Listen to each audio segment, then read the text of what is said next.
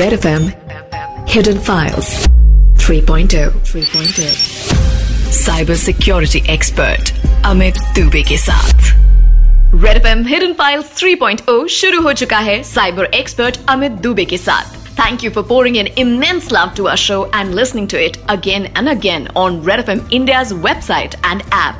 आज की ये कहानी भी आप बार बार सुनेंगे, क्योंकि एक ऐसा केस जिसमें एक पुलिस वाला खुद फंस जाए, उसमें नॉर्मल लोग कितनी आसानी से फंस सकते हैं, ये बताने की हमें ज़रूरत नहीं। तो आखिर क्या किया था इस पुलिस वाले ने, और कैसे सॉल्व हुआ ये केस? आइए जानते हैं, साइबर एक्सपर्ट अमित दुबे के साथ। युगल दिन भर चेक प्वाइंट पर ड्यूटी करने के बाद घर पहुँचा ही था।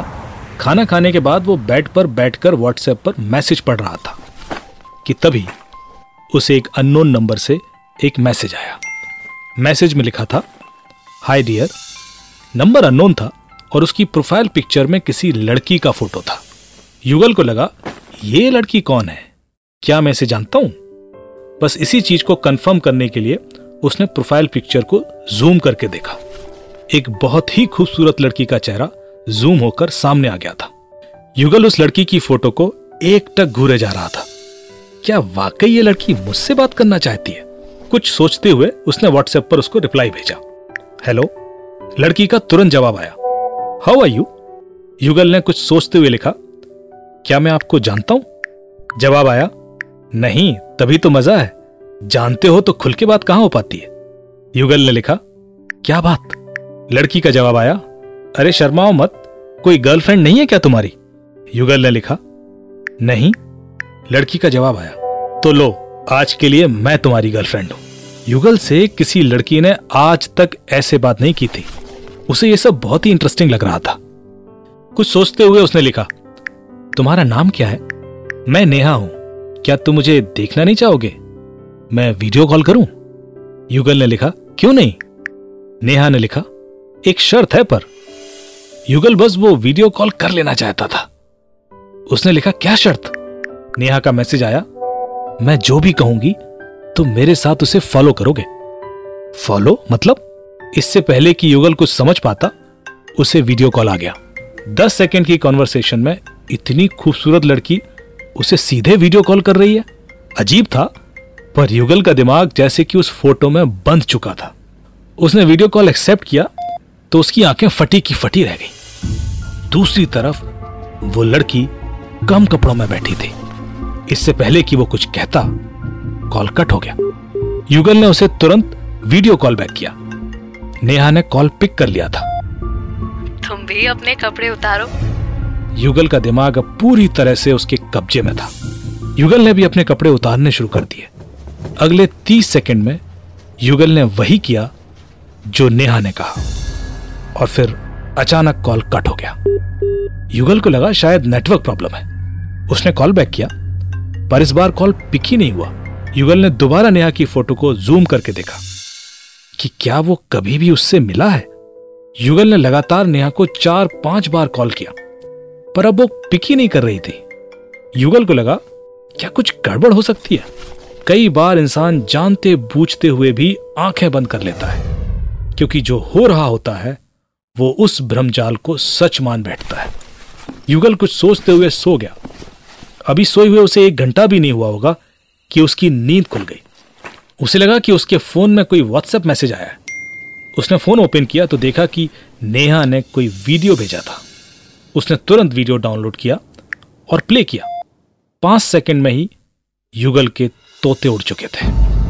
उसके पैरों के नीचे की ज़मीन खिसक गई थी। ये जो सामने उसके मोबाइल पर प्ले हो रहा था, वो उसका ही वीडियो था। उस वीडियो कॉल का जो उसने नेहा के साथ की थी, जिसमें वो कपड़े उतार रहा था।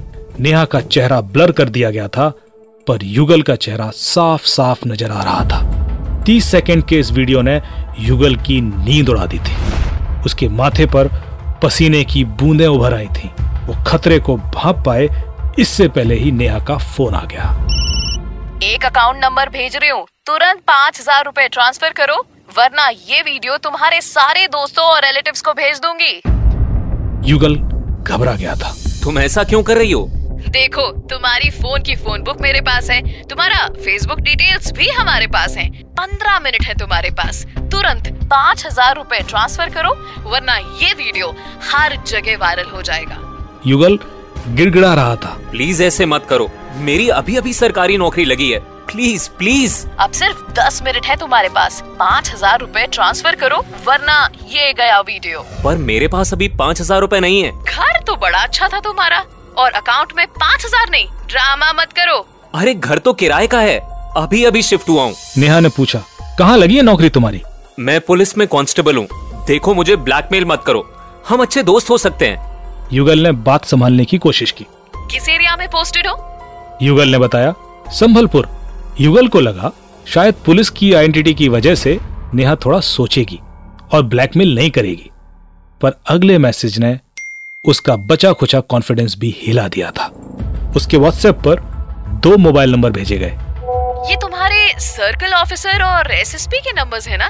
दोनों व्हाट्सएप पर एक्टिव भी हैं। सोच रही हूँ वीडियो इन्हीं को भेज दूँ। नेहा की आवाज़ में धमकी थी।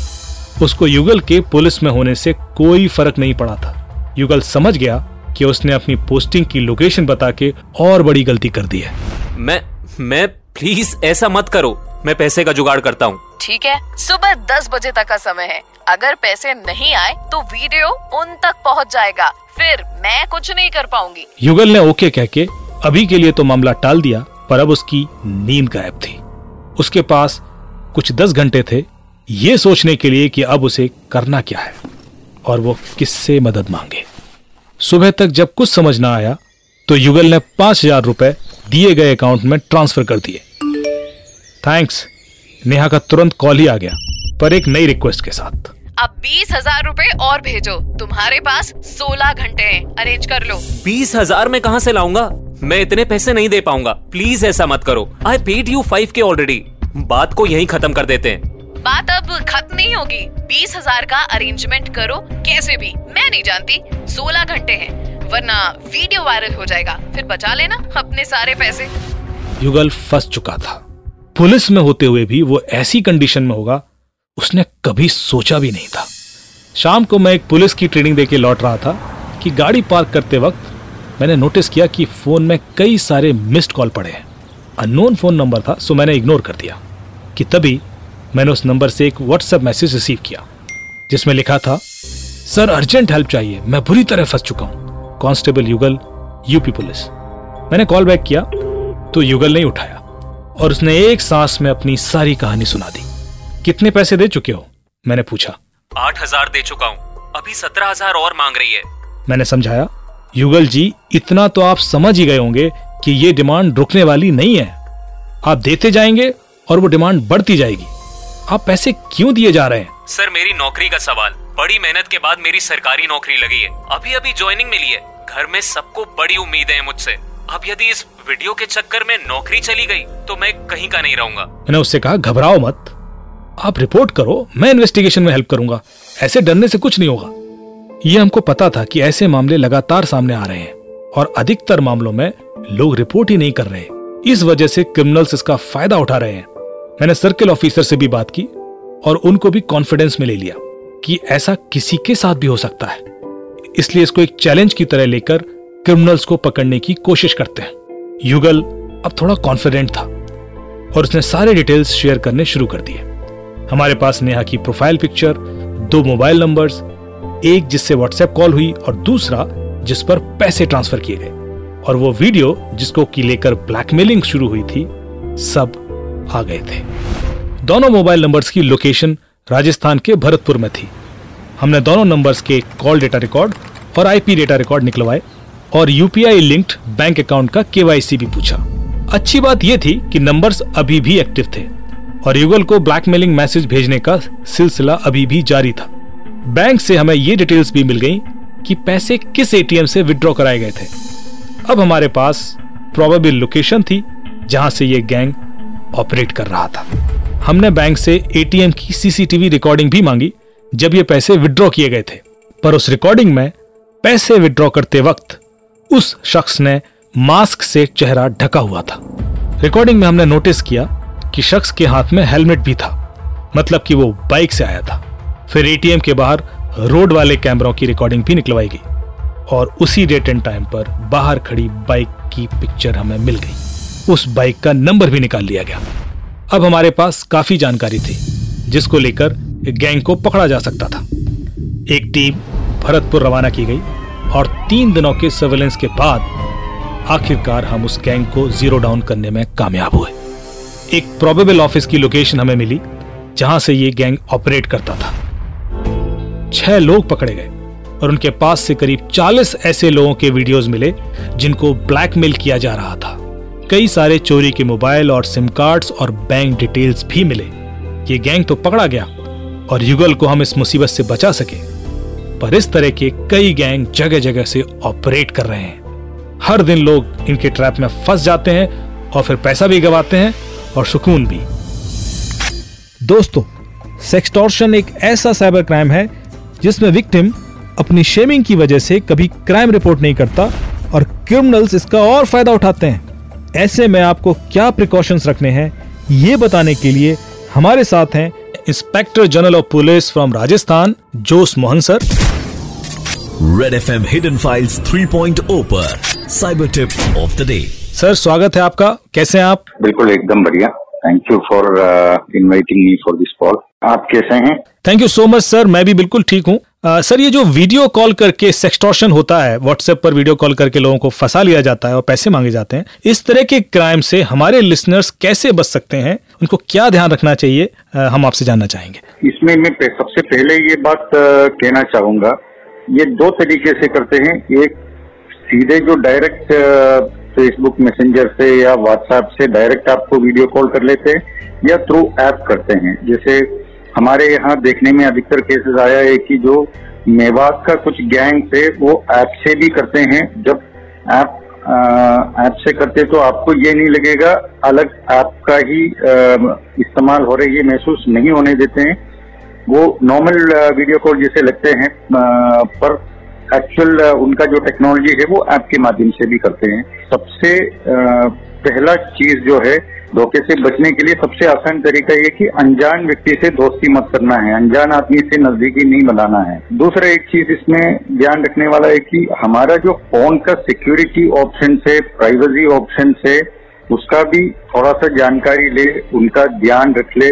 कई बार हमारा प्रोफ़ाइल पिक्चर एकदम डिस्प्ले करके रखते हैं जो सारे लोगों को देख सकते हैं। वो सिर्फ़ कॉन्टैक्ट के लिए हमारा जो फ़ोन बुक में जो सेव किया हुआ जो कॉन्टैक्ट है उनके लिए सीमित रखे। हर एक आदमी हमारा प्रोफ़ाइल पिक्चर और बाकी चीज़ देखने का ऑप्शन एक्टिवेट ना करके रखें।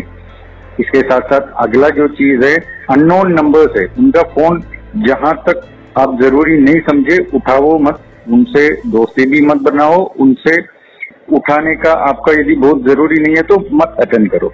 और एक कॉमनली यूज़ ऐप है ट्रू कॉलर है उससे भी आपको काफ़ी हद तक पता चल जाता है कि ये फेक नंबर है ये फ्रॉडस्टर है किस किस्म का आदमी है ये पता चल जाते हैं। दूसरा चीज़ जो है ये मैं इसमें एम्फोसाइज करना चाहूँगा ब्लैकमेलर जो है वो अपराधी है।